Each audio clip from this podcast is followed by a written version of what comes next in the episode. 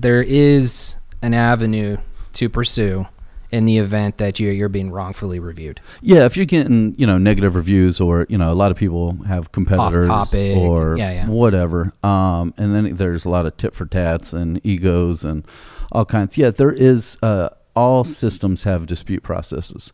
Google, uh, social media accounts, Amazon has a real good one. Um, so you can always go dispute it and provide whatever evidence that you have to go along with it and support it. And in many cases, they will remove those reviews. That's good.